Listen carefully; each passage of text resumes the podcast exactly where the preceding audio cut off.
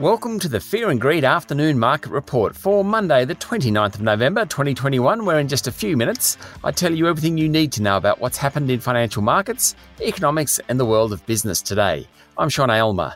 The S and P A S X two hundred closed the day down half a percent, having fallen by more than one percent in early trading, only to recover as the day wore on.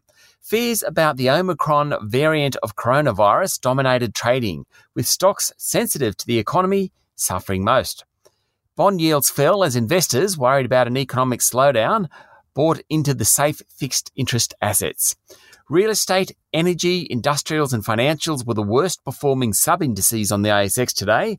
Materials and technology stocks did best. The big shopping centre owners performed poorly. Investors are worried that restrictions from Omicron could lead to more lockdowns. No one likes that idea. Vicinity centres fell nearly five percent. Centre Group was off nearly four percent and G P T Group was down more than three percent. But the worst was European-based but A S X-listed Unibail-Rodamco-Westfield, which ended more than six percent lower.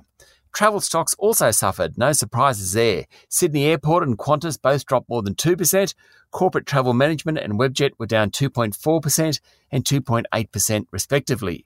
Graham Turner, boss of Flight Centre, said he hoped the decisions around Omicron are based on science, not emotions, adding that his team in South Africa had indicated the global reaction to Omicron was something of an overreaction. Flight Centre's share price closed down zero point nine percent today. Among the large caps, National Australia Bank and A N Z were both down one point six percent, while the Commonwealth Bank was off one percent. Woodside Petroleum fell one point seven percent following the big slide in the price of oil over the weekend. Q B E Insurance struggled. It was sold down heavily and by the end of the day was two point seven percent lower. And Telstra and Transurban were both down more than one percent. It was a pretty widespread sell-off. On the plus side, Hub twenty-four jumped to almost five percent and BAPCOR, which tumbled last week, was up four point six percent. Another strong performer was Domino's, which closed up more than four percent. Lockdowns are good for pizza sales. Among the large caps, the miners were best on the back of higher iron ore prices. B H P ended up one point four percent, Fortescue was two point four percent higher, and Rio Tinto closed up one percent.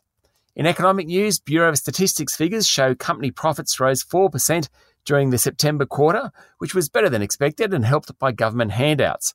Wages and salaries fell by zero point eight percent, while inventories were one point nine percent lower, which was more than anyone thought. The Aussie dollar is trading around seventy-one point four U S cents. That's it for the afternoon market report for Monday, the twenty-ninth of November, twenty twenty-one. Join Michael Thompson and I tomorrow morning for the Tuesday edition of Fear and Greed, and then for an interview with Virgin Australia C E O Jane Herdlicker. I'm Sean Aylmer. Enjoy your evening.